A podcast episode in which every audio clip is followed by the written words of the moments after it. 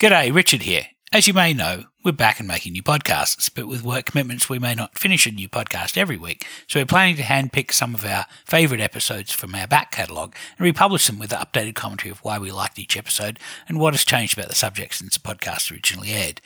Last time I handpicked a show, it was an episode where I spoke to Dr. Sarah Hallberg, who has shepherded one of the most important clinical studies to date to show the effects of the ketogenic diet treating and reversing type 2 diabetes, but also reversing cardiovascular disease biomarkers and fatty liver disease.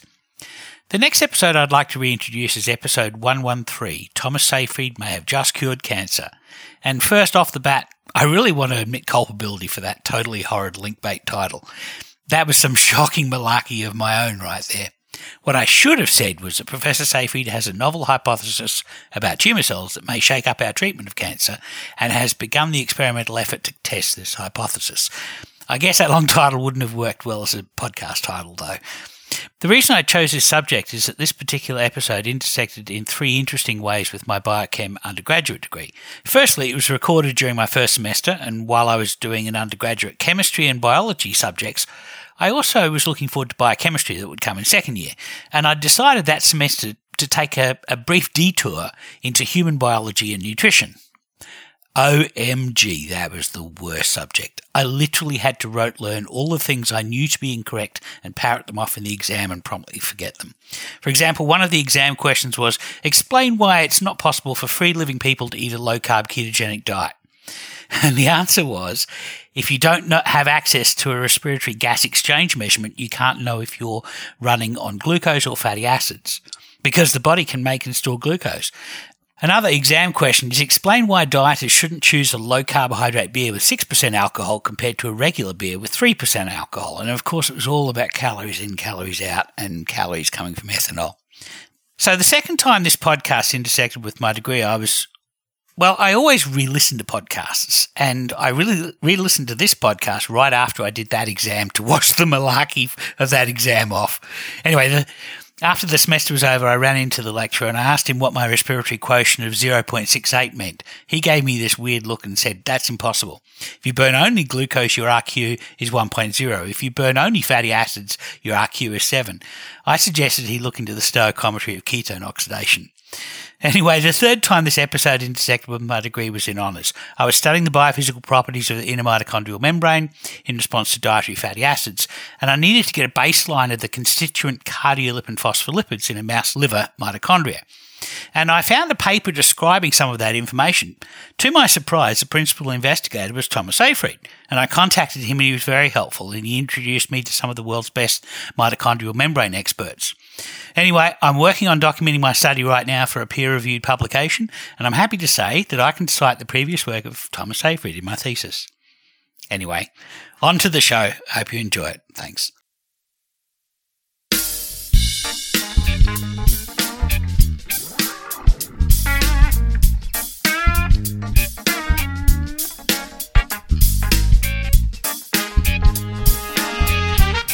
Welcome back to Two Keto Dudes. This is Carl Franklin from Connecticut in the United States. And in February 2016, I put myself on a ketogenic diet to take control of my metabolism. In just two and a half months, I managed to reverse all my markers of type 2 diabetes with diet alone. As of now, I'm 80 pounds lighter with no signs of diabetes or heart disease. Hi, I'm Richard Morris, back in Canberra, Australia again, and I've been on a ketogenic diet since April of 2014. And when I started, I was very sick with complications from type 2 diabetes. Within six months of starting ketogenic diet, all of my biomarkers of disease had disappeared.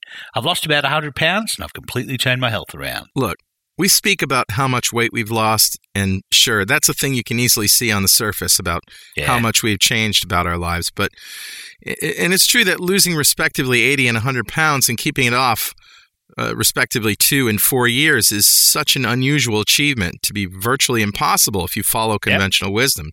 Mm-hmm. We have done the virtually impossible, lost a lot of weight, and kept it off. But weight may be the least important measurement of how our lives have changed. Yeah. We've both reversed our type 2 diabetes. We've come off medications. And the common advice is that type 2 diabetes is a progressive disease. Once you have it, it only gets worse. Four years ago, I was heavily diabetic and in danger of losing a toe.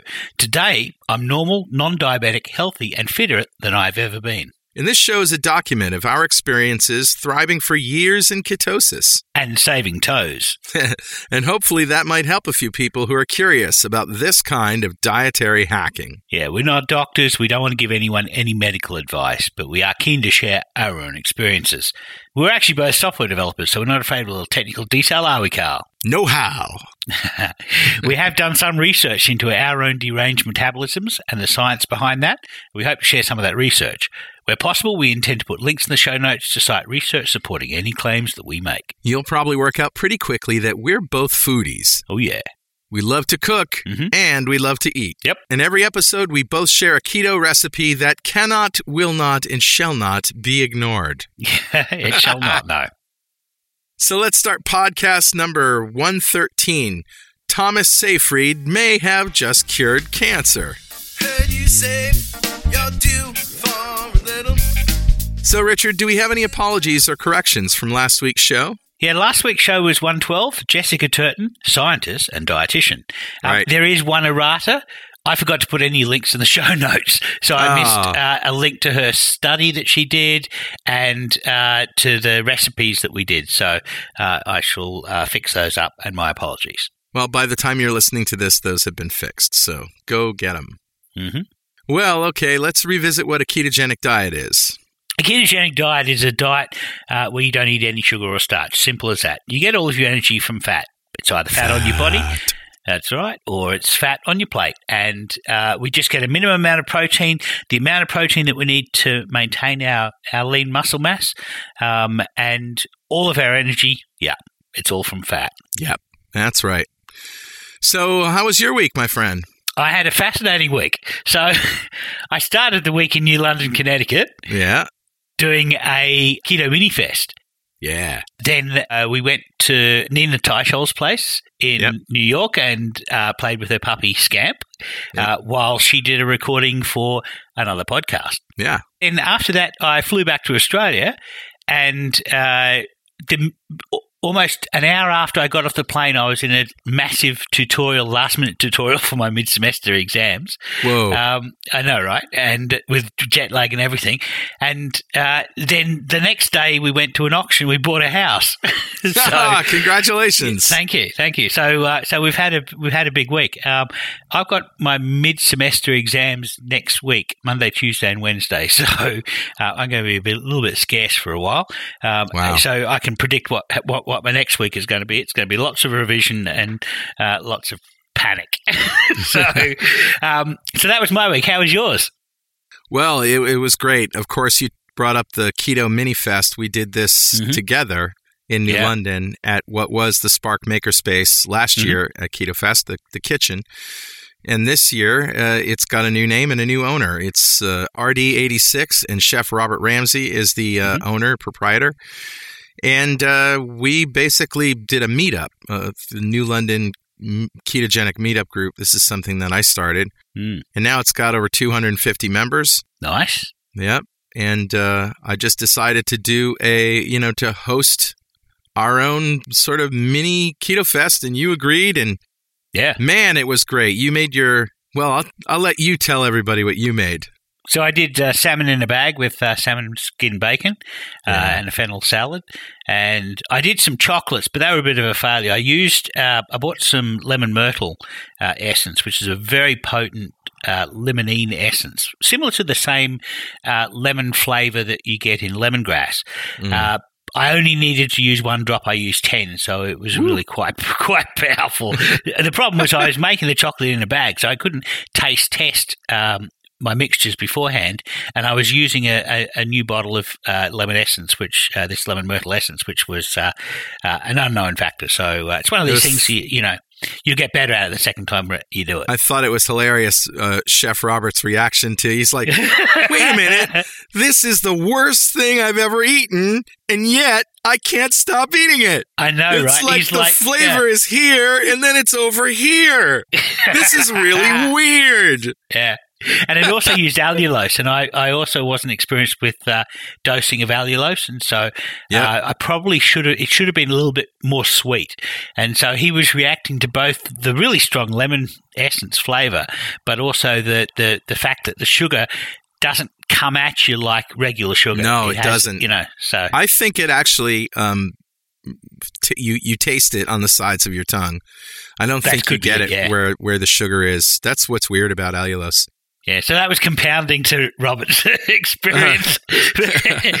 and I'm like, dude, I'm standing right here. This is the worst thing you've ever tasted, and you're a professional chef. It, stop eating it, quick.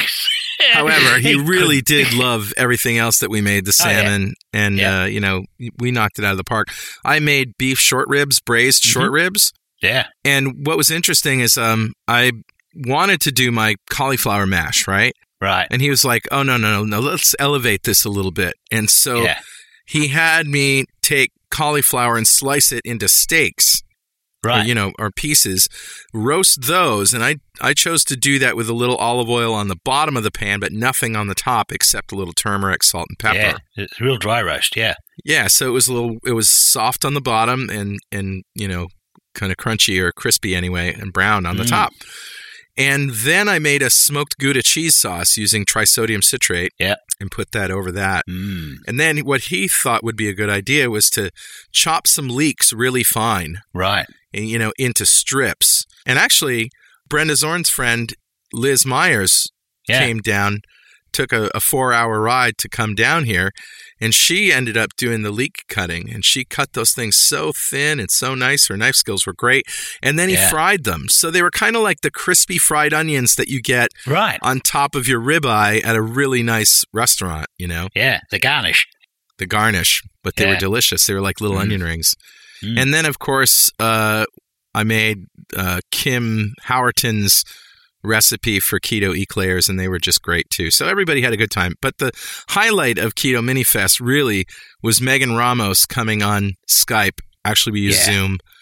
Yeah. Uh, but she for like an hour, she answered questions from the audience, and that was great. Yeah, it's very generous.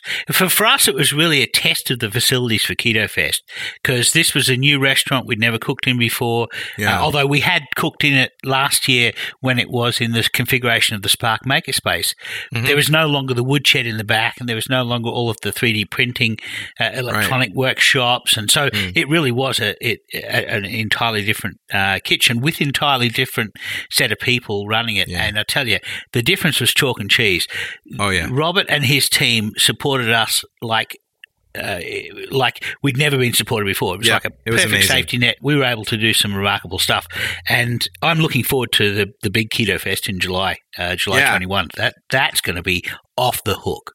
Well, I also scheduled another Keto Mini Fest in New London for May 26th, Saturday, May 26th. So if you want to check that out, if you're in the area, go to minifest.2keto.com. Yeah, There's more to my week, though, because Mhm. we started doing live streaming this week. Oh yes, we did. Yeah. I figured out a technology to be able to stream simultaneously to YouTube, Facebook, Twitter, and Twitch, which is owned by Amazon. Mhm. And uh, so, so I've been doing that almost daily since we figured Yeah. out how to do it. Yeah, and something that we want to do for our Patreons, right? Among other things. Yeah, not just our Patreons, but uh, uh, any, anybody, right? I mean, we, we I plan to go down to RD86 and do some stuff in the test kitchen with Robert and stream that live. Nice, Another thing we did this week was put up the Keto Fest website. right? the Eventbrite site where we're Mm. selling tickets. So the, the Yeah. Kickstarter is over. We were successful. Now Mhm. we're selling tickets uh, to the general public. Of course, Yeah, the prices went up a little bit, but you know, price has gone up a bit, but you know we, we have to give something to the Kickstarter people, and Mm-hmm. Yeah. it's just ketofest.com. Mm. Just uh, type that in; it maps over there now. nice. There is one more thing that I need to say. Mm. Um, I was hired by Dr. Ken Berry, who's now my doctor, to read the audible version of his book, Lies My Doctor Told Me. Oh, nice. Yeah, And you'll do a really good job at that. You've got a good voice for radio. yeah, I do. I've, I've heard that. And, uh, and he's really happy about it. I've already done the, the prologue in two chapters, and uh, it should be done fairly soon. So Nice. look for that. I'm very excited about it. Mm. All right, well, let's give away some swag. And you know what? We're not giving away a coffee mug today. No? No, we're giving away a signed copy of Lies My Doctor Told Me by Dr. Ken Berry. Oh, nice. Yeah. And uh, we picked one lucky member of the Two Keto Dudes fan club to win today. And the Mm-hmm. fan club is essentially easy to join. You go to fanclub.2keto.com, you answer a few quick questions, Mm-hmm. Yeah. and uh, you give us your email address, and you're in the running. So we picked a, a name at random today to Mm-hmm. win this book. Yeah. Who's our winner for today? Well, her first name is Harpa, but I don't, I can't, I don't think I can pronounce her last name. Do you want me to have a crack at it? Yeah, sure. So there's Harper Gudjonsdottir, which is clearly an Icelandic name. Okay, Gudjon's daughter. Gudjonsdottir. I was just going to call her Harpa G. Yeah, that works too. Congratulations, Harper. Congratulations, Harpa. And uh, yeah, Dr. Berry will be sending that to you. Toot sweet. Mm. And if you don't want to wait to win some swag, you can buy all sorts of it online at gear.2keto.com. Yes, you can. All right, it's time to read some. Uh, what is it? Oh, yeah. And I just bought a new letterbox. Mail. Mail. Carl always has to get the last word in. Mail. I, I have to get the. la- Okay, you got it. You got it today, my friend. Uh-huh. Mail. Mail. no, sorry. All right, I'll go first. This is a five star review uh, on iTunes, which is also called Apple Podcasts now. yeah, thank you for every one of those stars. Much appreciated. And the title of this is Life Changing. Oh. I started keto November 14th, 2017. Today's April 7th, Nice. 2018. Mhm. Thus far, I've lost 80 pounds and feel amazing. Wow. Carl and Richard have kept me company and given me the support and science I needed. I can't say enough about the impact of this podcast, and it's fun and entertaining too. if I were to rate podcasts by positive impact, this is the one at the top of the list. I love this podcast enough to support it financially. Enough said. Oh, thank you very much. Wow. This is a common story that we hear. People, you know, in five months' time, you lose eighty pounds and you feel Yep. great. This is this is what pretty much what happened to me. I lost uh, eighty pounds in the first five months, and then it took me about three years to lose another twenty pounds. So, Yeah. um, you know, and uh, thank you very much for uh, offering to support us. If you want to do that, go to uh, patreon.2keto.com. Yeah, I also want to mention that since I started doing these live streams, and I've done Mm. two or three of them now, um, I, you know, I like to ask people, you know, what are your experiences? And man, just it, it's just like one after another: forty pounds, fifty pounds, eighty pounds, hundred pounds. Yeah, You know, and and in very short amount of time, hundred pounds in a year. You know, yeah, and that's virtually impossible. Remember. yep, that's what they say. Hmm All right, what you got? So I've got one from the forum. This is from Eliaconia, and uh, Eliaconia says, It's nearly 1 a.m., and my energy is so high. I'm so happy right now because for the first time in a long time, I'm in no pain.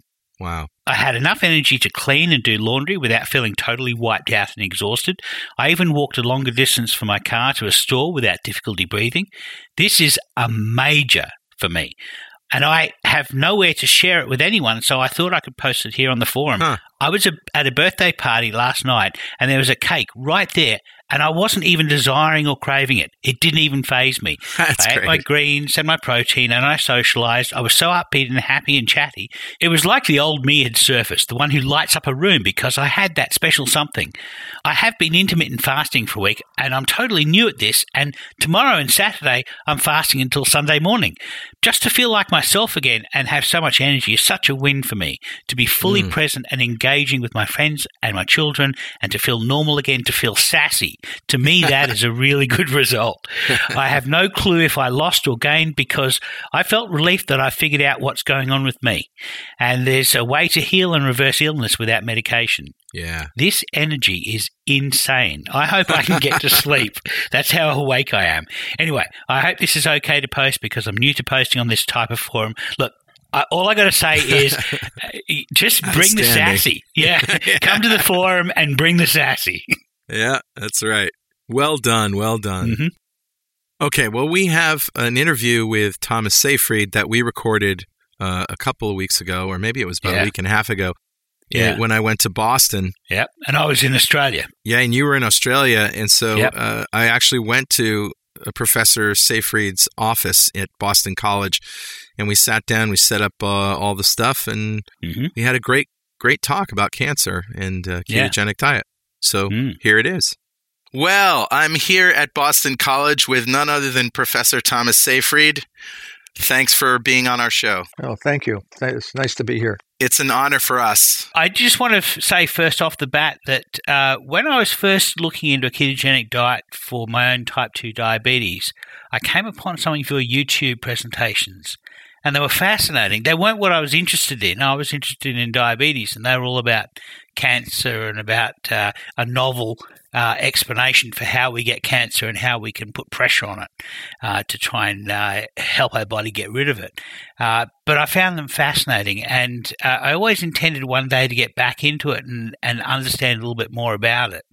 Um, and I just wanted to thank you for putting those out there and, and providing a fascinating interlude. Can you tell us a little bit about your theory? That cancer is a mitochondrial metabolic disease? Yeah. Well, that theory started with Otto Warburg back in the 1920s Hmm. when he deduced that the high production of lactic acid in uh, a variety of cancer cells uh, was the result of a disruption of oxidative phosphorylation. Right. He had very powerful and convincing evidence from many experiments to suggest that this oxphos ability to respire in the presence of air, oxygen, was defective. Because, you know, Louis Pasteur, uh, with his work on yeast, showed that the yeasts will ferment in the absence of oxygen. Sure. When oxygen comes into the environment, the yeast stops fermenting and begins to respire. Yeast are a very flexible uh, organism Right. you know, we can't as uh, as uh, as a species, we and mammals can't can't do that. Uh, we, we we you know we we can't just go and hibernate in a in a in a fermentation metabolism uh, for very long. But it, it turns out that the cancer cell is um, is able to ferment, but is incapable of of uh, respiring oxygen when put back into the oxygen. So so this is Right. this is um, been referred to as the Warburg effect by others, not Otto. Otto never said this is my effect. the me effect. He never said. yeah, yeah, yeah. He, it was um, Ephraim Racker at Cornell University who defined this as the Warburg effect, which is the continual production of lactic acid in the presence of oxygen. You know, this had been a a, a common phenomenon uh, across all cancers of spe- of various species, even plants, even Really? the cancer, e- even the plants. The plant can't metastasize, but Mm. that's because they don't have an immune system right. and and I have uh, in my writings with with my colleagues have said that metastatic cancer is actually a, a macrophage. It's a energy destabilization in, in cells of our immune system. Right. So if uh, uh, plants can have a growth, Hmm. um, uh, they call it crown gall disease. It Hmm. has all of the metabolism that uh, Otto Warburg would describe in cancer cells, but they don't metastasize. And plants don't have an immune system, so you're not going to get metastasis. Yeah. But when you have that same defect occurring in macrophages, you get metastatic potential. Mm. So you, you don't have to invent a whole bunch of new genes and all. That's all nonsense. Right. So, um, but anyway, getting back to Warburg, well, it became it, it, it, things got confusing because uh, many people said that um, cancer cells continue to take up oxygen despite the fact that they ferment. Right. So, so they were led to believe um, uh, that the cells are both respiring and fermenting at the same time. Hmm. And um, you know, this is uh, doesn't make any sense um, to, to me. Anybody who understands some ba- basic biochemistry Sure. of different different organisms, it makes no sense. Yet it became the persistent view because if Warburg were in fact correct, Hmm. then you know most of what we're doing in the cancer field makes no sense anyway. so Warburg obviously could not be correct. It was because the field said he couldn't be correct. Right. This is this is this is the Nobel Prize winning War, Otto Warburg. Clearly Yeah. could not be correct. Well, well, but he didn't get the Nobel Prize for his work in cancer. Right. Uh, even he might have been nominated, but he, he got Yeah. it for the cytochrome oxidase, the, the key Yeah. enzyme involved in respiration, by the way. sure. But the, I think that his uh, sternness and rigidity about you know what he felt was the origin of the disease uh, was swept away uh, with the findings that uh, you have gene mutations in cancer. Yeah. You Right. know, and that became the new um, uh, phenom back in the 1950s and 60s, and sure. it was like it was like an addiction. Mm. You know, people just forgot about everything else and ran after all these genes. Well, it's also a sort of an endless mystery that we could spend decades and years and, you know, lifetimes figuring out and spend billions of dollars getting to the bottom of, isn't it? I mean, yeah. it's like the ultimate puzzle. Uh, yeah, well, genes. you know, at first, uh, you know, everybody was uh, swept away, but because it seemed logical. Yeah. Mm. Um, it seemed like maybe these mutations are in fact causing cancer. Right. Um, because that uh, years ago, uh, Theodore Boveri um, claimed that cancer was a disorder of, of chromosomal imbalances. That was back in the early 1900s. Hmm. Yet his yet his friend Hammerschlag, um, I believe that's his name, Hammerschman or something, one of these names, who who who showed him the chromosomes felt that the chromosome abnormalities were coming from something else. They weren't the origin of the disease; they were an effect of the cancer. Mm. But Boveri said no, and Boveri never looked at a, a tumor preparation. This is hmm. amazing. Yeah. So his very his very uh, he was a very famous guy. He proved uh, that uh, uh, Mendel's genes were actually on chromosomes, right? Which was a massive achievement back then. Yes. And then, of course, chromosomes are abnormal in cancer. Nobody denies this. Most mm. cancer, not all, have chromosome defects. Yeah. I believe Duesberg and his colleagues at Berkeley believes that this uh, chromosomal instability is the origin of cancer.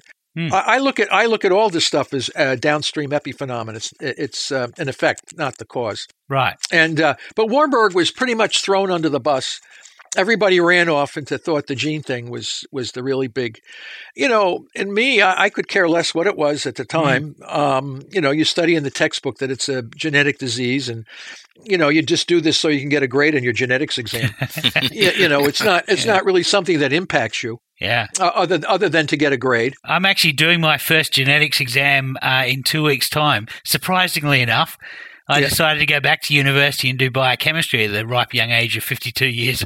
Yeah, Carl, Carl was just, he was just telling me that's that's yeah. uh, commendable. That's commendable. Thank you. Yeah. so a lot of people think that, um, and I hear this all the time, that you know if you just starve the cancer cells of glucose, you know they just shrivel up and die. But you, it's it's more complex than that, right? It's it's a little more complex it's not a terribly uh, it's not a big they use glutamine also. So this mm. was the issue. Besides glucose uh, the tumor cells will also use glutamine. Okay. And um, the glutamine is also fermented mm, which is interesting. Really? yes. So it's amino acid fermentation.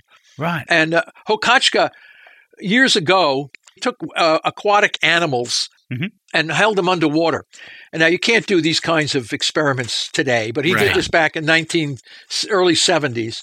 And he took seals and uh, turtles and um, a, a, a, dolphin or so these um, know, porpoise or something like hmm. this. He would strap them to a board and hold them underwater. Ugh. And of course, they were adapted to they were adapted to live underwater, but not when sure. somebody's holding them under there. yeah, yeah.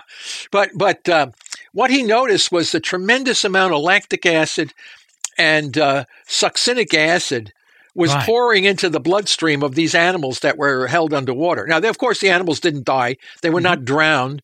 They were uh, they were just held under there mm-hmm. to see, you know, what are the metabolites that are changing. And succinic acid um, is is a waste product of amino acid fermentation.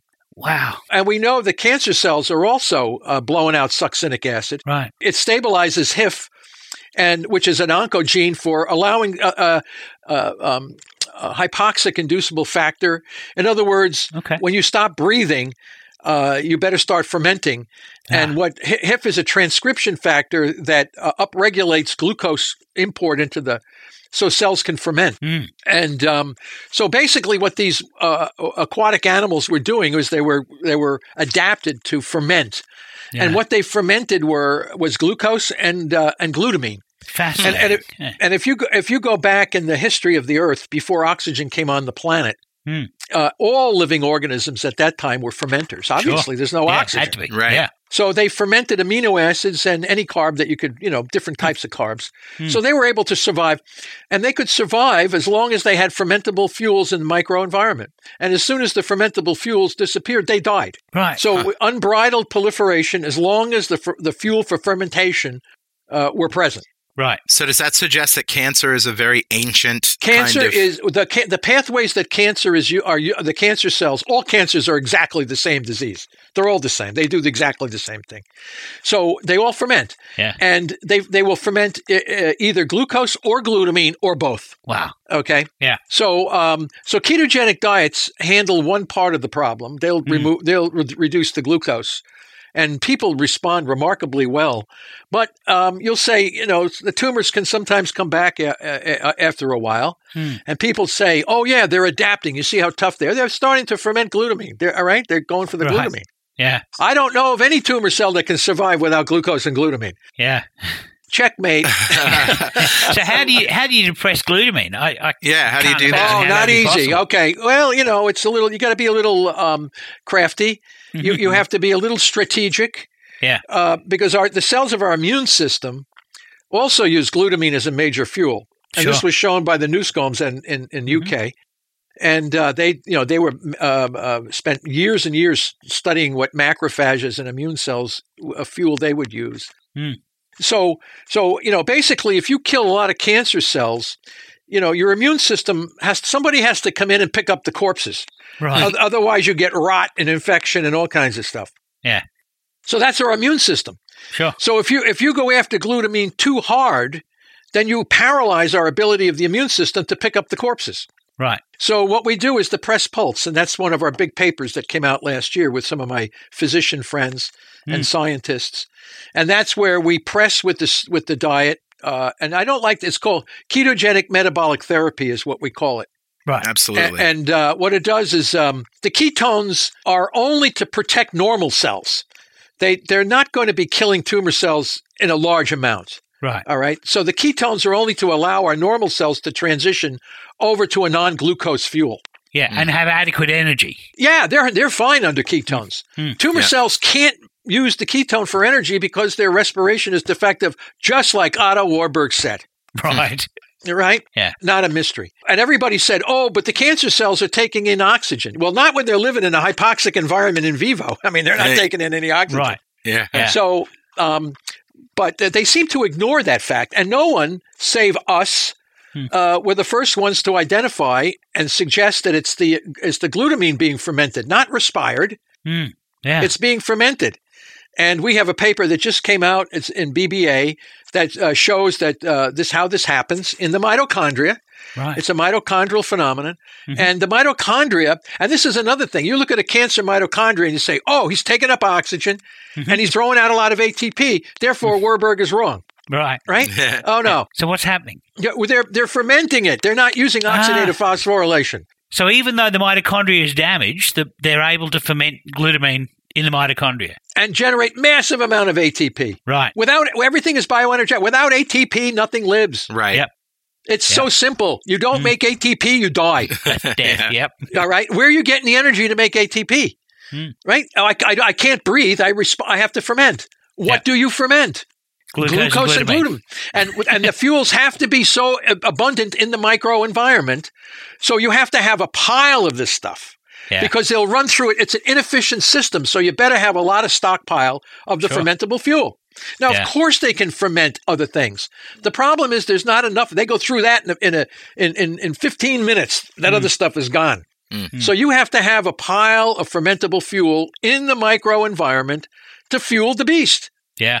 Now it, it's not enough to lower protein intake to to lower glutamine. Um, it's indirect. You know, the best thing Yeah. we found are drugs, um, but you got to pulse them. Bing! You can't press the drug. Yeah, yeah. You got to give them a short burst while while closing the front door on the glucose. Mm. You got to hold the glucose door shut, and you got to pulse the, the glutamine door. Bing! Mm. You degrade the tumor gradually because if you go after it too, you you get tumor lysis syndrome, and you could die from a. So so we don't. And, and this is what's killing some of the people on the immunotherapies. okay. Some of those immuno, if everybody has the same epitope on the, on their tumor cells, they kill them all, and the patient dies from uh, uh, uh, you know one of these uh, tumor lysis conditions. So um, if you don't die from other things that the immunotherapy does to you, you know, so you know we're developing a therapy that's basically non toxic. Uh, cost effective, and that's the single biggest drawback about our therapy. It's cost effective. Yeah, that's a, Right? that's a Yeah, that shame. is- a That's drawback. that, that's the, yeah. So that's going to go over like a lead balloon, right? They want to make money out of it. Then we have to speak of morality. Hmm. Is it is it moral to be charging uh, uh, sick people a lot of money?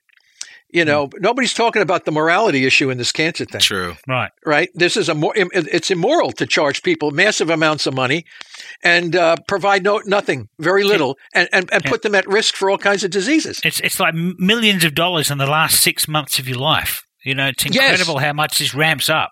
This Yes. healthcare. It's it's it's a it's a moral question uh, uh, as far as I mean. If you have something, and you'd be surprised how angry people become when you tell them you have a cost effective therapy for cancer. that, that doesn't hurt you. How dare you? Right. It's almost like you blaspheme yeah. against against the religion.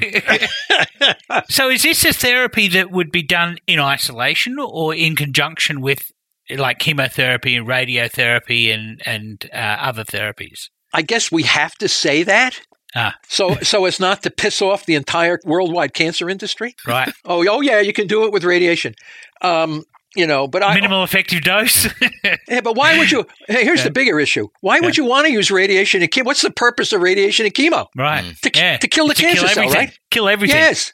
Well, so if I can kill it by just depriving it of its fuel, why why would we want to do anything else? Right. Yeah. Right. Now that's da- that's dangerous. But it's also selective as well. I mean, radiotherapy and chemotherapy are not particularly yeah. selective. I mean, this is Yeah. a very selective thing to the tumor, right? Yeah, very selective, and you and it's it's so selective that you don't harm the rest of the body. Incredible. So uh, uh, yeah, and it's very simple. When people come to realize how mindless this cancer is, Hmm. how incredibly misinformed we were as a species, right. uh, it's going to be a shock. It's going to be, but you can't. The the the the, the human brain can't. I don't. I, you know who understands this more is the lay people on the street. They seem to understand what's going on. The scientists are out to lunch. Uh, they, they just simply can't. And I think it's their meal ticket. You know, basically, you're touching Yeah. their meal ticket. Yeah. But So, it's, al- uh, it's also that everyone's folk. I mean, we we know of reproduction uh, as being essentially a genetic issue. So we so we think of growth and and and, and uh, propagation as being a, a genetic caused genetically, and so it's it's it's kind of makes sense in a funny kind of way. The same way that you know uh, the calories in, calories out model was uh, was seen as the obvious answer to the obesity crisis. You know, Yeah, yeah. but it, it requires a little bit of understanding. I think. Yeah, well, you know, look at so that cell unbridled proliferation, right? That's basically Yeah. what the, the nature Yeah. of cancer is unbridled. So the cell has to have energy to flip to uh, the to, to go through the cell cycle. Sure. You, you need to you need to synthesize uh, proteins and lipids and all these kinds of things. Hmm. But the carbons from glucose and glutamine are the fuel that does all this. right. Do you know of any effect that uh, chronic high insulin has on cancer? Because insulin is sort of a growth factor. And Yeah, yeah. Insulin. The quite we're we're we've, we're exploring this now. You know, it's very hard. Um, it's hard to get funding for this. Can you believe it? Um, I can't we- really. no, you can't believe it. no. Uh, they always say the first thing they say, "What gene is involved?" There's no Oh. gene is involved. You know, Yeah. they want to know what gene, uh, what what mutation do you think is responsible for this? Mm. And I said, uh, all of them or none of them. Yeah. You know, it's it's not. It's it's largely an irrelevant question. If it's not a genetic disease, why are you getting all excited about this? Mm. Uh, uh, again, what do they eat, and why do they eat what they have to? If they can't respire, they must ferment. Mm. What do they ferment? They ferment glucose and glutamine. Can they ferment other things? Yes, they can. Are they there in sufficient quantity in the microenvironment to feed to f- fuel them? No. What could give us more fermentable fuel? Radiation and chemo. Why don't we give them radiation and chemo? Huh. You know, this is how insane it is. Right. So, so you ask me, you know, we have to treat the patients, the ones that we've published, with radiation and chemo because the poor physician will lose his license if he doesn't poison and irradiate the person. Right. So, and I, I asked him flat out, what would happen if we didn't do this? He said the patients would be even healthier. So, I mean, So, uh, so do they really have to give these patients the least possible dose that doesn't uh, lose them Yes. their medical license? yes. In Incredible. fact, you- you- yeah. As a matter of fact, we're doing that in in uh, Turkey now. We Ah. give them the lowest possible dose, Mhm. uh, only to stay within compliance.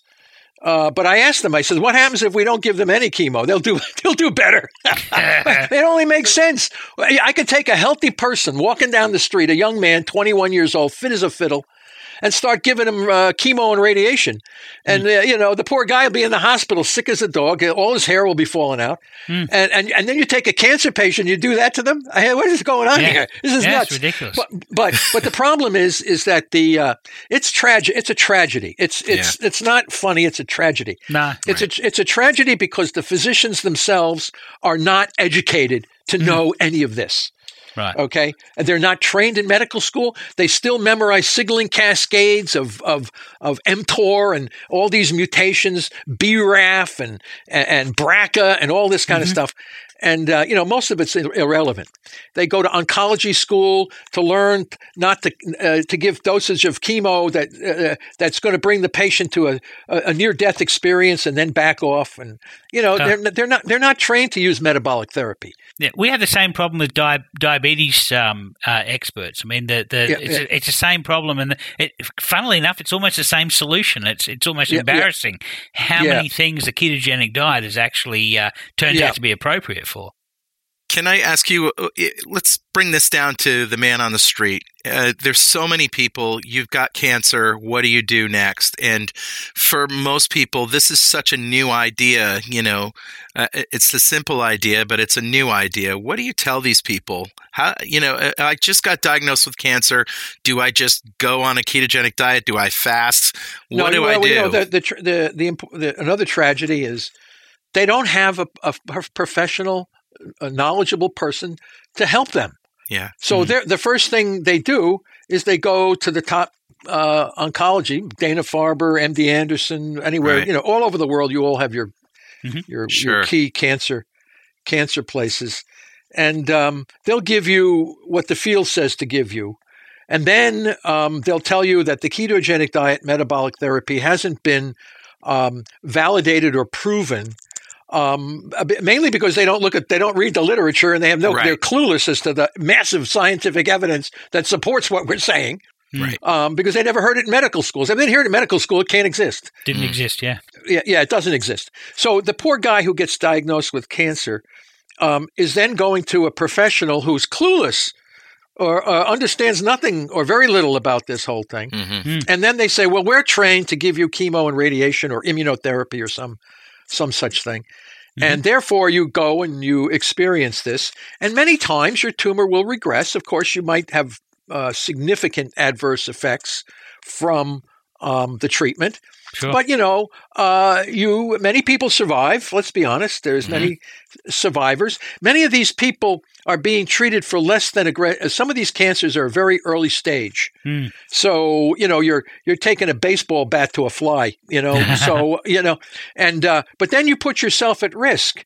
You know, it's not it's not healthy to be dosed with toxic poisons mm. and irradiated. Mm. And even with immunotherapies, you can get type 1 and type uh, type 1 diabetes, you can have massive organ failures and all that. Mm. Why would you even consider treating anybody with the remote possibility of making that person sick or even die. Yeah. And they say there's nothing else out there. What do you mean there's nothing else out there? It's yeah, ketogenic yeah. metabolic therapy. So tell us about the, the literature. Tell us about what studies, what clinical uh, evidence there is that uh, that these kinds of things uh, can show benefit. Yeah, well, I think the group in, in Hungary um, Kazma and mm. Sophia Clemens. They're showing with their paleo. We the just paleo published diet, a yeah. we just we just published a, a, paper. It just came out this week um, on glioblastoma out of mm-hmm. out of uh, out of um, uh, Alexandria, Egypt. Mm-hmm. You know, this guy is doing well. Um, the paper got 10,000 hits in two days. Wow. So, so um, uh, wow. you know, why the guy's a corn farmer. He's back working in the fields. He's 20, mm. 25 months out of a GBM and uh, we we did upfront metabolic. Yeah, we had to use radiation and chemo, mm-hmm. but we pushed it back. We mm. did it was the last thing, and he's been still on the metabolic therapy. He's doing fine. You know, uh, why mm. should he be? You know, and then we have a lot of guy like Pablo Kelly. Oh, Pablo's not published. You know, they say Pablo. He's not. It's not in a, but he's all over the web. Yeah. yeah. He was diagnosed with a glioblastoma. He chose no mm-hmm. radiation, no chemo. Mm. And I just I just talked to him. He's still doing fine. Andrew Scarborough also. Andrew you know? Scarborough. But you see, those people do not exist. Right. right. They, they, they, are they are uh, anecdotal.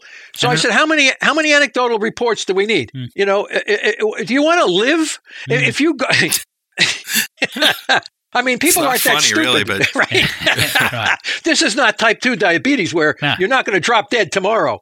You know, you're not going. You don't have. If you have type two, oh, I'm sorry, you have six months to live. It's not no. I mean, give me a break. You know. that, no, that kind of thing. Yeah. Yeah, but with glioblastoma, you know, if you can make a year or a year and a half, you're doing really well.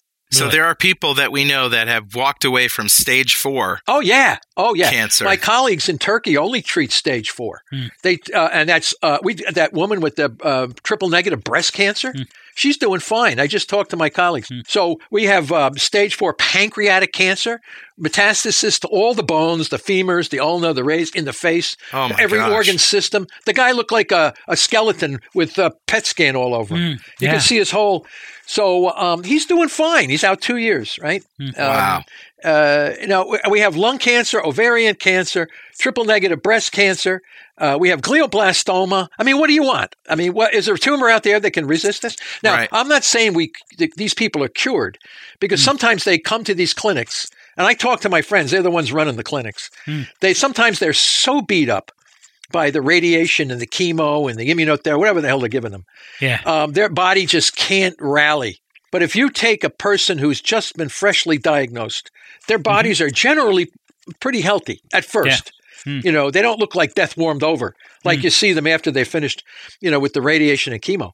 So you you want, uh, and they give you high dose steroids that are the worst thing you can. you Ugh, should never yeah. do that to these people. Yeah. Now, what are the drugs? I mean, we can obviously reduce our glucose by not eating it, but what are the drugs that you're Well, talking uh, about for glutamine? Uh, for glutamine, we're, well, right now we have the experimental drug Don, 6-azo uh, norleucine. It's a, a drug that was used years ago uh, for cancer patients. We've, we we have a big study that we're doing now. It works amazingly well for brain cancer. Hmm. In the preclinical system, it hasn't been used for brain cancer in humans yet, Hmm. uh, but it works on metastatic cancer, especially when used with uh, ketogenic metabolic therapy. So this is the ketogenic diet is the press, and the pulse Uh, Yes. is this. Uh, Yes. This glutathione. Yes. Yeah. Yes. Mhm. And, we, and I have a beautiful paper that's out with my colleagues on the press pulse, the whole concept, the framework for how you, and getting back to the, the problem is people can't do this on their own.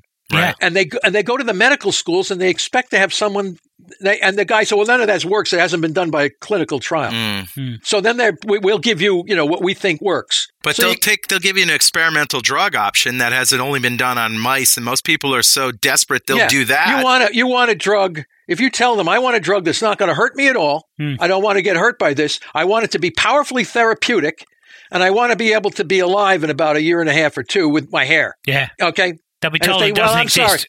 Yeah. yeah. Well, oh yeah, it does. it's so called ketogenic metabolic therapy, and it exists. There you go. so what we're going to do for, for people who are listening, if they are if they are in this situation and and um, you know it's a horrible situation to be in, you're just newly diagnosed. We're going to put on our show notes as many of the uh, papers as uh, Professor Seyfried uh, spoke about, and we're going to suggest that you print them out and take them to your oncologist and ask him or her if they have read that literature and and and get them get them across that literature because that will get, may give you an opportunity to to be referred to somebody who can help. It, that's the only thing I, can I, suggest. I, I think that, that's what I do. I, I generally give them our papers and say, if you can find an oncologist yeah. who is willing and not uh, who is willing to do this, Hmm. uh, follow our procedures that we've done, which are actually the procedures that were developed by my, myself, the group in Turkey, and the group in, in Egypt, and the group in Hungary, and more and more groups.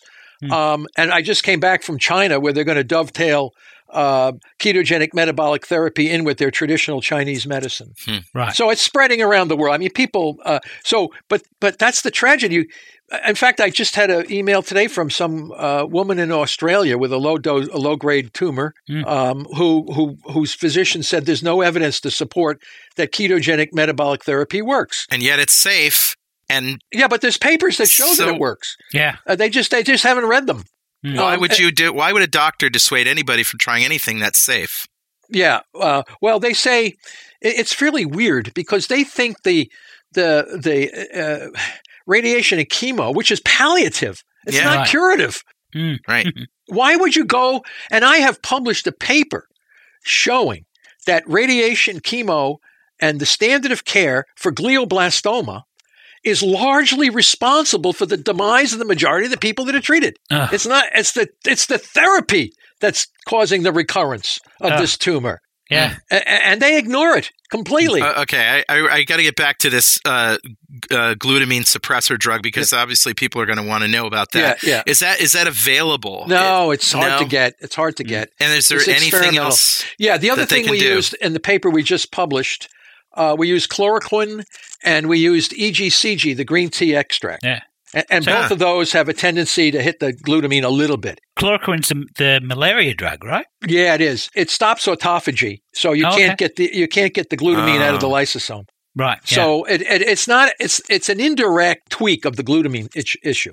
So what about what about fasting? I mean, you said autophagy is a is a kind of a Yeah, well, Therapy? it, um, see what happens sometimes. As I said, the most invasive cell of all cancer is is the macrophage that's Hmm. now become corrupted metabolically, right. and they th- and those cells have uh, they're the most um, um, uh, versatile cell, one of one of the most versatile cells in our body. Hmm. I mean, those cells are wound healers. You know, you get a bacterial infection, their job is to kill the bacteria. Yeah. So uh, uh, they they can plow into a into a into a contused area where there's no blood vessels, and they can kill bacteria. They can uh, help heal the wound. They can do a lot of different things, Mm. um, and that's the metastatic cell. So when you take away its fuels, it starts eating the microenvironment and getting the fuel from the microenvironment by Right. phagocytosis yeah. or they want to call it once the cell engulfs, then it goes to the lysosome, and then they call that autophagy. Yeah. But basi- basically, you're degrading material inside the lysosome, and then you can send glucose and glutamine out of the lysosome back into the cell from internal sources, Sure. right? Hmm. Yeah. So what we do is we put chloroquine in there, it neutralizes the acidity in the lysosome, and they can't digest what they just ate. Right. So they choke. They choke to death on their food, on their last meal. Right. So this is wonderful. It's so it's so beautiful to kill cancer because they're dumbass cells. Yeah. You know? yeah. And if you have a few functional brain cells, you'll know easy how to kill these things. Yeah, yeah. The problem is you got to put all these people through all this terrible stuff because the people treating the patients don't know what they're doing. yeah. And and so uh, I not hate to gonna, say that. It sounds horrible, but it's you know why would you why would you do that? But they also can't really admit to themselves that, that the treatment that they've learned and that they're applying is doing danger to people. I mean, there's a there's a cognitive dissonance involved with. Uh, what do you mean? Just this, take a normal guy and do that to them and see what the guy looks like. What are you Good- talking good about? point. I mean, you know, it doesn't take many. You know, just oh, I- does my heart, Yeah. my therapy hurt Yeah. anybody? I don't grab that guy Yeah. over there. Let's nuke and poison him and see how he have a con- feels. let's have a con- let's have a control. yeah, yeah, I- control I- experiment. I How many volunteers? I seriously hope the cancer the cancer patients listening you know, get the crazy. spirit It's- of what we're talking about. It's just insane what we're doing to these people. Yeah. So, um, and that's because there's a fundamental lack of knowledge on what the biology of the problem is. Yeah. Okay, and and and uh, we've been led down uh, a, a path of thinking this is a genetic disease, uh, making hundreds of millions and billions of dollars all over the world. And the bottom line is the incidence of cancer and the death rate keeps going up. Over, don't you think people would stop if you're doing the same thing? People are dying. I mean, what we're doing doesn't work Right. right? Yeah. It doesn't work. And Yeah. you're putting people at risk for all kinds of other maladies by the fact that they were able to survive what you did to them. The human body is a tough, the Yeah. human body is so tough, man. You do all that stuff and you're still alive after you're doing that to the, to the Um, patient. so, on the first show we ever did about cancer, this was an interview with Mark Miller, who read your papers and Dom D'Agostino's papers, uh, and used a sh- which showed that there's a combination of the ketogenic diet and uh, Hyperbaric. Hyperbaric Yes. oxygen therapy and ketones, Yes. exogenous ketones. Yeah. The three together were the most effective at shrinking tumors. And Yeah. so, can you talk about those other two well, therapies? and the patient that we just completed in Egypt, we did him. We did hyperbaric oxygen as well. We gave him a cocktail therapy. We fasted him first uh, with no food, just water only for three days, Mhm. and then transitioned him to a 960 calorie ketogenic diet for three weeks. Mhm. So, and then did the standard of care.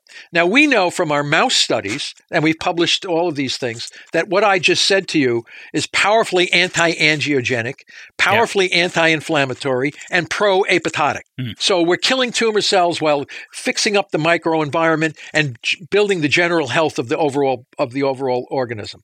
So now, um, now what we're doing with hyperbaric oxygen, we think we can replace radiation for the majority of cancers with hyperbaric oxygen Mhm. um, because it creates oxidative stress and blows the tumor up. Yeah. Now uh, blows the tumor cells up, and the and the radiation does the same thing. You know, it hits small amounts of oxygen or or uh, oxygen molecules, but it blasts everything else too. I mean, it, it harms normal cells. Right. So the hy- hyperbaric oxygen. So you have to say to yourself, this is a tumor cell that's making a lot of reactive oxygen species, Mm. but it has a very powerful antioxidant capacity. So even though it makes a lot of radicals that are breaking them, causing the mutations and the destabilization, it's not dying from from its radicalization. And and the issue is is because the glucose and the glutamine uh, together make glutathione, which is a powerful Right. antioxidant, Antioxidant. Yeah. and also uh, manganese superoxide dismutase in the mitochondria is another powerful antioxidant system, which uses glutamine as a, a, as a as a facilitator of that enzyme. Right. So these two fuels, glucose and glutamine, are not only providing the carbons for growth uh, and survival, but are also it's like it's like the the shield around the Death Star. You- You, have this you you have this uh, powerful antioxidant shield. Yeah. So by pulling away glucose first and then glutamine, the shield comes down, Yeah. and then you put them into the hyperbaric oxygen chamber and kill Yeah. them. yeah. And the key, as you said before, and the, the ketones, are protecting all protecting the normal the cells normal from cells. The, from the same treatment. right. Yeah. And if you're in a ketogenic diet, you're creating you. ketones anyway, yeah, Uh, there's nothing more exciting than killing tumor cells without harming the rest of the body. though. Yeah. And it's not it's not that complicated. Once you understand the biology of what's going on, Hmm. Yeah. and then you know then you know that all that these gene mutations that everybody is studying is and here's another kicker you're going to go love this one. so all of that stuff comes downstream right it's supposed largely irrelevant so so what they do is they take cancer patients now and they do punch biopsies on the breast or the mm-hmm. prostate or some damn thing Yeah. and then they look at the gene mutations right to, mm-hmm. to diagnose to make a, a decision about you know what your what kind of they predictability? Yeah. yeah, mm-hmm. yeah. What kind of mutations? Irrelevant. Yeah. Now, what you what you're doing is is the punch biopsy itself is creating oncotaxis. You're creating a microenvironment that if you do have a metastatic or a cell that's on the verge, it's going to spring out into the rest of your body. So they take the core and they're going to look. Oh, you're really good. You know, you have very low uh, mutation, and all of a sudden, six months, a year later, you got metastatic cancer all over your body. What the hell happened? The punch. You got to give the pathologist the job, otherwise he won't have anything to do, right? He won't be able to.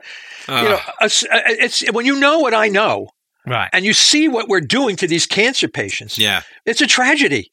You over and over, it, it's huh? a tragedy. Isn't there a lot of cases that the, the, the genes in one tumor cell are different from the genes in the tumor cell next to it? They're totally Yes. different. Yeah, so, totally. So, so it's not it's not a genetic cause, a common genetic cause that's causing this downstream effect.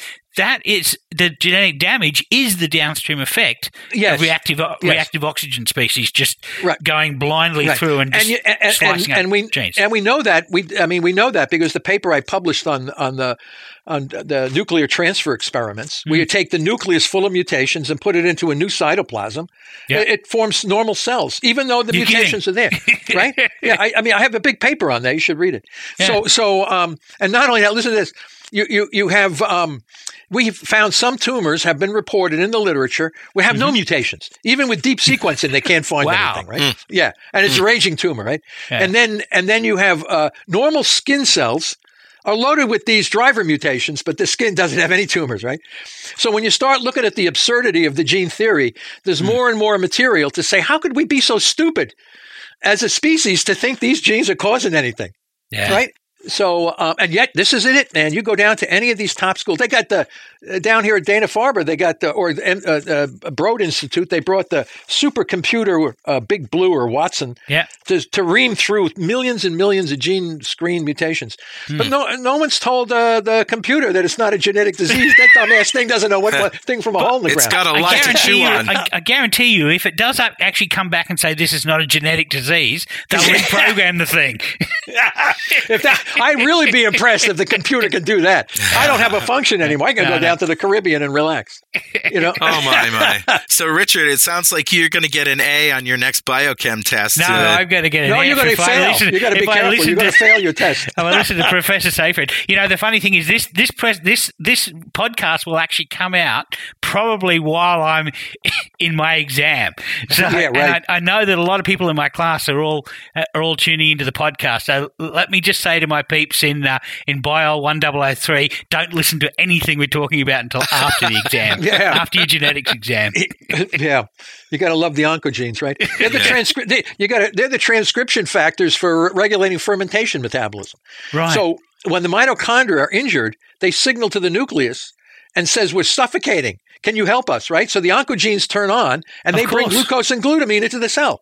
Yeah. So so they're really facilitators. They're not the, they're they're facilitating an effect. They're not the cause. this has got to be a fundamental part of our g- genetic heritage. Our germ- germline is, I mean, prior to, to the invention of uh, oxidative phosphorylation, this is how Yeah. we, you know, ferme- this kind of fermentation is is how our germline prospered. So you know, it, it's it's got to be very, very fundamental. Yeah, well, I, I think the mitochondria in the cells are really underestimated about how important and powerful they are. You know, i- it's an interesting thing. These two organisms merged, you know, um, a, billion years, several billion years ago, and this this one organism that could uh, capture the energy from from um, from oxygen and the sun was able to work and reduce fermentation. So we became metazoans, multicellular organisms, as the result of this synergistic interaction between these two organisms. Hmm. Now, it's very interesting that the mitochondria has relinquished all of its genetic control to the hmm. nucleus except 13 genes. Yeah, just a those- and you yep. Th- th- Those 13 are the key. You, hmm. you damage one of those and the, the organism's dead instantly. So, you know, it's like anything. If you get some dumbass that's going to do the job for you, why, why, why- I mean, it's just human, na- I mean, it's nature to do that. Any animal would do Delegation. that. Delegation. Right? Yeah, the, the, the nucleus is the dumbass slave of this mitochondria. It's doing everything the mitochondria. Why should I do it? When, but I control the kill switch. You Yeah. don't do what I say. Now, what happens, of course, if the mito- if the kill switch doesn't work, Hmm. the nucleus goes berserk, and you start, you know, fermenting and Hmm. going back and doing all this stuff. Hmm. So yeah, you put everything into an evolutionary perspective. And um, I have a whole chapter in my book, chapter 15. Nothing in cancer biology makes sense except in the light of evolution. People mm-hmm. now people have to know this. If they don't know this, then they're they're, they're they lack knowledge. Right. And you can't understand the nature of the problem unless you put together all these parts. Right. Hmm. And once you do that, it becomes a very manageable disease. You know, we just have to have a trained cadre, a, stra- a trained staff. And right now, we have no training. Professor, do you have a um a, a fund or something that somebody with a bazillion dollars to burn can help fund your research? Yeah, well, I, right now our our funding is coming from private foundations. Um, I have funding mostly from Travis Christofferson's uh, Single Cause Single Cure Foundation. Excellent. I tell people because we have an ongoing research grant from that foundation. He's the author, right? Yeah, he's the author of Tripping Over the Truth, Hmm. right? And he he basically read my book, and he felt that um, if I were right about some of the things that I was saying, more and more people should know about this. Hmm. So he published Tripping Over the Truth, the emer- reemergence of this metabolic theory, Hmm. and he went around and interviewed some of the top geneticists regarding this, Hmm. and they were basically clueless about this whole. You know, they heard about it, they but they're so locked into you know driver genes and this kind of gene and that eh, you know mTOR gene, this kind of everything is like give me a break. So, um, uh, but but you can't, and it's a dogmatic situation. Yeah. So you know the National Institutes of Health, which should be funding this kind of work, um, they do fund metabolism as long as the genes are controlling the metabolism, not the reverse. So I'm a private individual with a million dollars that I want to solve cancer with. Where do I put my money so would- that it ends up to you, to Yeah, your science? I, I well, I, uh, there's two ways to do that. You either support Travis Christofferson, which some people like to do, Yep. and then I get uh, grant support through Travis, or there are some people who say I want to set up my own grant with Boston College because I can't, as a person, accept any money from anyone. yeah. my- well, my we want university- we want to fund your research yeah, the though. so- research is funded through the university's grants and contracts. Okay. So people would say, "Okay, I want to be recognized to have a grant through," and then they, you know, they work out the details that way. Great. And uh, I know the CrossFit organization has now become quite interested in what we're doing. Good. Um, but you know, you need, you know, we could solve this whole cancer problem in about five years or less. yeah. Um, we're, we already know what we need to do. Uh, we just need to uh, fine tune it. Now, this is not what we call sexy science. Hmm. This is this is in the trenches kind of science. Actual We know- science. yeah. Yeah, we, we know what we need to do. We just haven't perfected the synergies between the different press and pulse uh, procedures. yeah. You know, it's called dosage, timing, and scheduling. Right. Now, I've been working on this, and I've been telling my colleagues at the clinics where we can use press pulse, and they're the ones coming back and sometimes telling me, "Can you validate this for me?" And I'll validate it in the preclinical system because you know, let's try everything on the pre because we've developed the singular best models of systemic metastatic cancer and glioblastoma over 20 years in my lab. So hmm. we have the very tools that will allow us to test and validate certain procedures, and then I go right to the clinic in either either Turkey or Egypt or or Hungary or some of these countries that will uh, will test our stuff. Not in this. un- Unfortunately, we can't do it in the United States. It doesn't happen in the US at all. No, no, because it, it, it- no, because it, it violates the standard of care. You you can't. You could lose your license doing this stuff, Right. Well, even though you're not people- hurting anybody. A lot of people will lose their jobs. Yeah, people will lose their jobs basically. Right. Uh, but that could there's always there's a term that we call retraining. You know, we have a term that we call retraining. You know, Yeah. it, it exists in this country, right? The coal miners, you know, the, the steel workers, they Sure. need to be retrained. So, uh, um, and they're, you know, if they can get another job comparable, you know, uh, uh, so we we need to. I'm telling you, we can develop clinics uh, uh, that will that will once we understand doses, timing, and scheduling Yeah. for the different we degrade the tumor slowly we never harm the patient the patient should emerge from the therapy looking much healthier and fit than they were when they started And they get to eat bacon. yeah they could eat bacon but i wouldn't go too far on the bacon Um, Okay, yeah, yeah. and the food industry is now developing uh, therapies uh, where food is becoming the medicine uh, Yeah. that works together with these specific drugs Yeah. and the food is a really interesting because it's it's not just the ratio of fats to proteins to carbs. It's it's not only the ratio, it's the composition of the proteins, fats, and carbs. Yeah. Yeah. And they can work very powerfully together with these other drugs.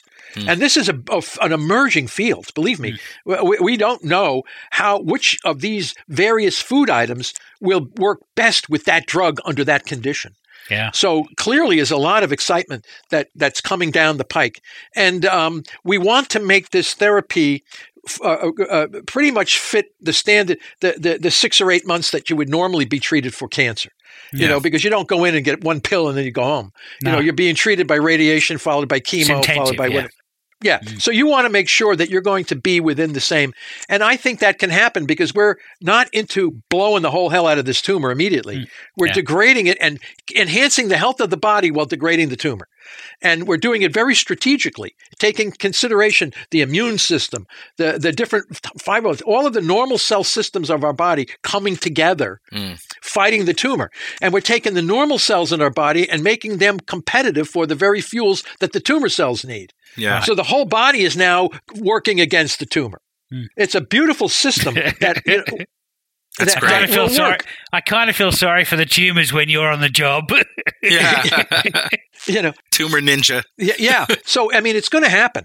As I said, the press pulse therapy in time will make most other cancer therapies obsolete. It's just a matter. Once the word gets out, people know what's going on.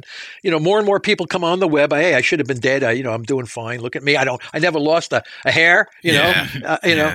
And if, and if it even worked better if the guy, a bald guy can regrow his hair after metabolic therapy. yeah, good luck with that one. Professor, it's been such a delight talking to you, and thank you for changing the world. It's uh, really an honor. Uh, thank you. Thank. I hope it helps. You know, we do what we can do, and thank you for asking about the funding sources. We need the money bad. Yeah, You know, we can move this thing forward so much faster. it's very important. You know, so if anybody's interested, I get a lot of calls from Australia.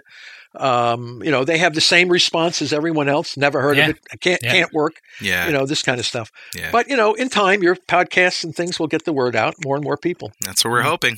Okay. Thank you very much. This was an absolute pleasure. I enjoyed every minute of this conversation. Thank you. too. Thank okay. you very good much. luck. Take it easy. Cheers. Yeah. Bye Bye-bye. now. Heard you say you're due for a little. Wow, he, he was in a mood, huh? Yeah, uh, he gets kind of feisty, but you know you can understand why. He's been bashing his head against this for Yeah. 10, 15 years. So yeah, uh, yeah we're just getting the, the latest incarnation. Yeah, yeah. Well, it was such an honor and a privilege to meet him, and he's the nicest man. Yes. And uh, yeah, we I hope we can get to talk to him more on a regular basis, and and I Mhm. hope that you know we we uh, encouraged the right people to help him with his uh, funding. So Yeah. Yeah. You know who you are. you know who you are. Anyway, let's eat. It's time for Mm. some.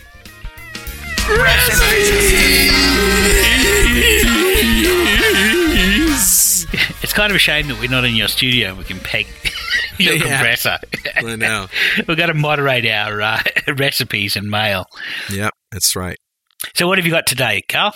Well, today, Richard, I have keto fried rice. Ooh, nice. Now, I I had been holding off on this because I didn't think that Miracle Rice, which is what I'm using, was Mhm. actually going to work well for fried rice. But if you think about it, fried rice isn't really like rice. I mean, it, it's kind of soft and squishy. Mm, pillowy. Yeah. It, it's not like rice that sticks together. You know what I mean? Mm. Yeah. So I thought that, well, what the heck? I'm going to try this. And of course, my wife loves fried rice. Okay. and I want to get her carbs down. So if I can Mhm. give her a fried rice that is just as good, Mm. uh, she might like it. So I'm ho- Yeah. hoping to make this for her soon, without the onions, of course, because she can't Cool. eat those. Mhm. All right, so you take one eight ounce package of Miracle Rice. hmm This is a konjac or shirataki rice product. There's actually no rice in it, No. but it's It- it's, from uh, a root of a plant that that uh, and it stores its energy in a form of starch that we can't digest. So, correct. Yeah, um, so for us, it's really like fiber. Our gut bacteria can digest it, turn it to short chain fatty acids, but we can't turn it to glucose. Yeah. Right.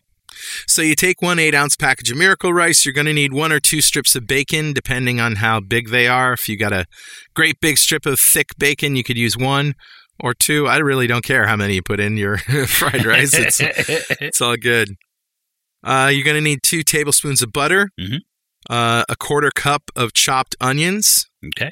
You're going to need some bean sprouts, about half a cup, a teaspoon of chopped garlic or one clove chopped. Mhm. You're going to need one teaspoon of toasted sesame oil and a tablespoon of soy sauce. Yeah. Yep. You need one egg. Mhm. And finally, a tablespoon or so of chopped scallions or green onions. Cool. So you drain and rinse the miracle rice. Now, m- Mhm. you know, we talked about shirataki noodles before and how some of them have a stink. Yeah, they have to be uh, uh, shipped in liquid, or they'll fall apart. So, Yeah. um, you know, and and it has to be alkalized, the liquid, and so it Yeah. has a, a slight fishy smell to it. But you just wash it with water and uh, nuke it a bit. This product, Miracle Rice, doesn't Hmm. smell at all. oh, okay, cool, Yeah, I have yet to open a package that smells.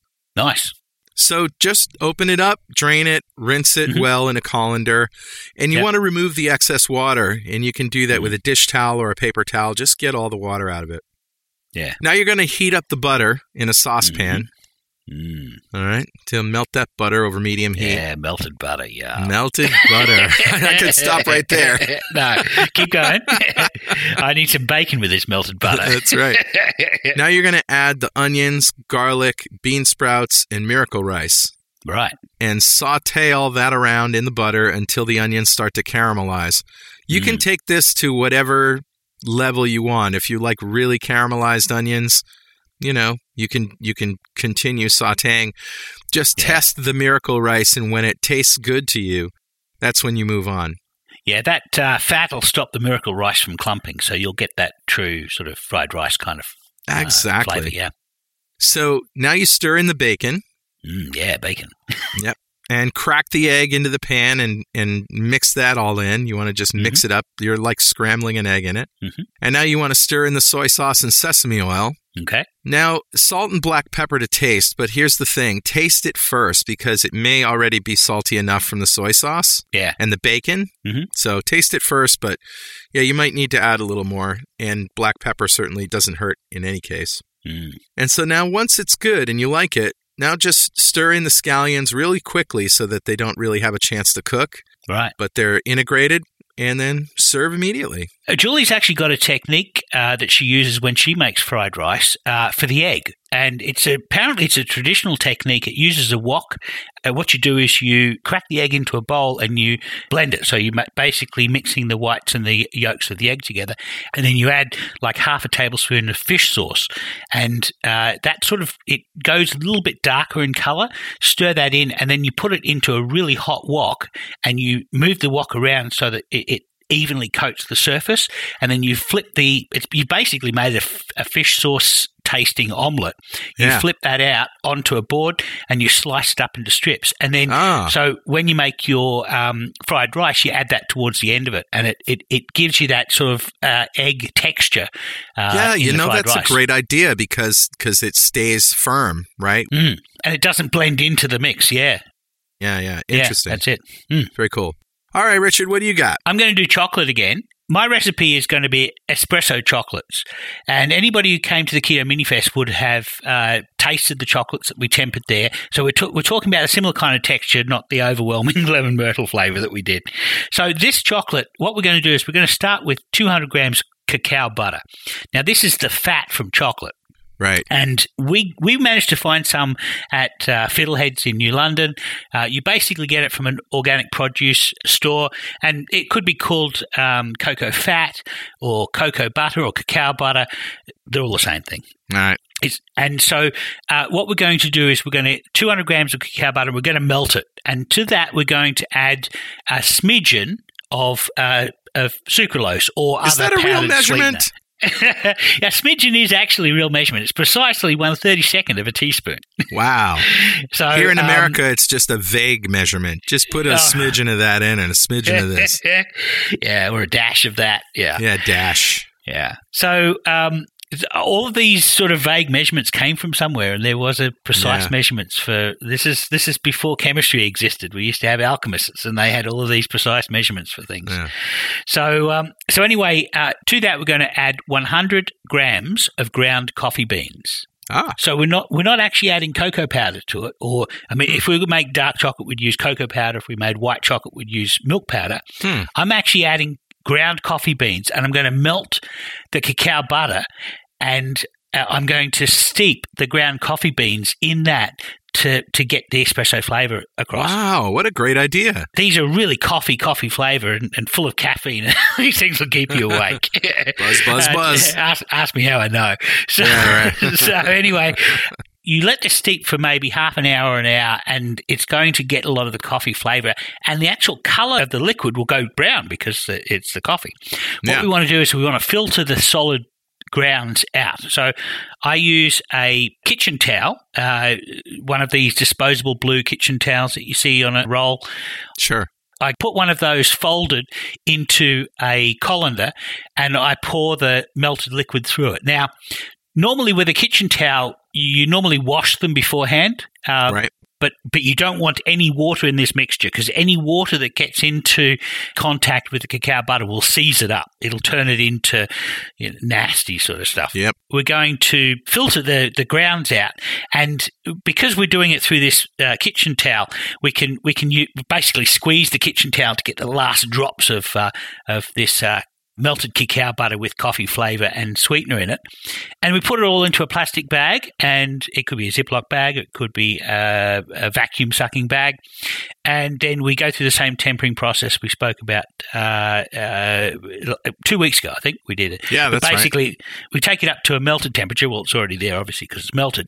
So we take it down to 27 Celsius, which is about 80 Fahrenheit, and that is going to set all of the crystals the way we want them to be. And then we take it up to our working temperature, which is about 90 Fahrenheit or 32 Celsius, and it can stay there until we're ready to use it. And I put these into molds shaped uh, in the shape of coffee beans. Yeah. So, and they came out and they were, they were delicious. And I made them before I flew to America, and I fully intended to take some with me to America. And of course, I left them all at home. By the time Ah. I got back from my trip, uh, there was only a few left. Oh well. so, so anyway, that's that's my recipe for the day. Very good, very good. Well, that's the show. It's a good one. It was a long one, but uh, it was just a pleasure to to meet uh, Professor Seyfried, as I said before, and we're very excited about his research. Yeah. Of course, if you have anything you want to tell us, something we said wrong, something you don't agree with, some more research you found to support or refute anything we've said, send it by email to dudes at 2ketodudes.com or post it on our website. And you can follow us on Twitter at 2ketodudes, on Instagram at 2ketodudes. Make sure to use the hashtag 2ketodudes. Now we're also on Twitch. Yeah, at 2ketodudes. 2ketodudes, yeah. And of course, if you want to join the Free Ketogenic Forum, it's forum.2keto.com. And if you useless swag is your fancy t shirts, coffee mugs, all that other Mm-hmm. junk, head over to gear.2keto.com. And if you want a shot at getting some of that swag for free, join the 2 Keto Dudes fan club. You'll be eligible to win something in every show. Go to fanclub.2keto.com. And if you feel like supporting our forums and all the podcasts we produce, including Two Keto Dudes, Keto Woman with Daisy Brackenhall, and the Obesity Code podcast with Jason Fung and Megan Ramos, think about making a monthly pledge on our Patreon page at patreon.2keto.com. Or just hit the donate button on our website at www.2ketodudes.com or just go to donate.2keto.com. And you can also see all of our podcasts and other videos and live streams on YouTube at youtube.2keto.com. And if you haven't already, go leave us a review on Apple Podcasts. That's how new people get to know about what we do. Two Keto Dudes is brought to you by Two Keto LLC, who strives to support the low carb community with podcasts and other publications. And lastly, Richard, keep calm and keto on. Yeah, keep calm and keto on, Carl. All right. And we'll see you next time On Two Keto Dudes.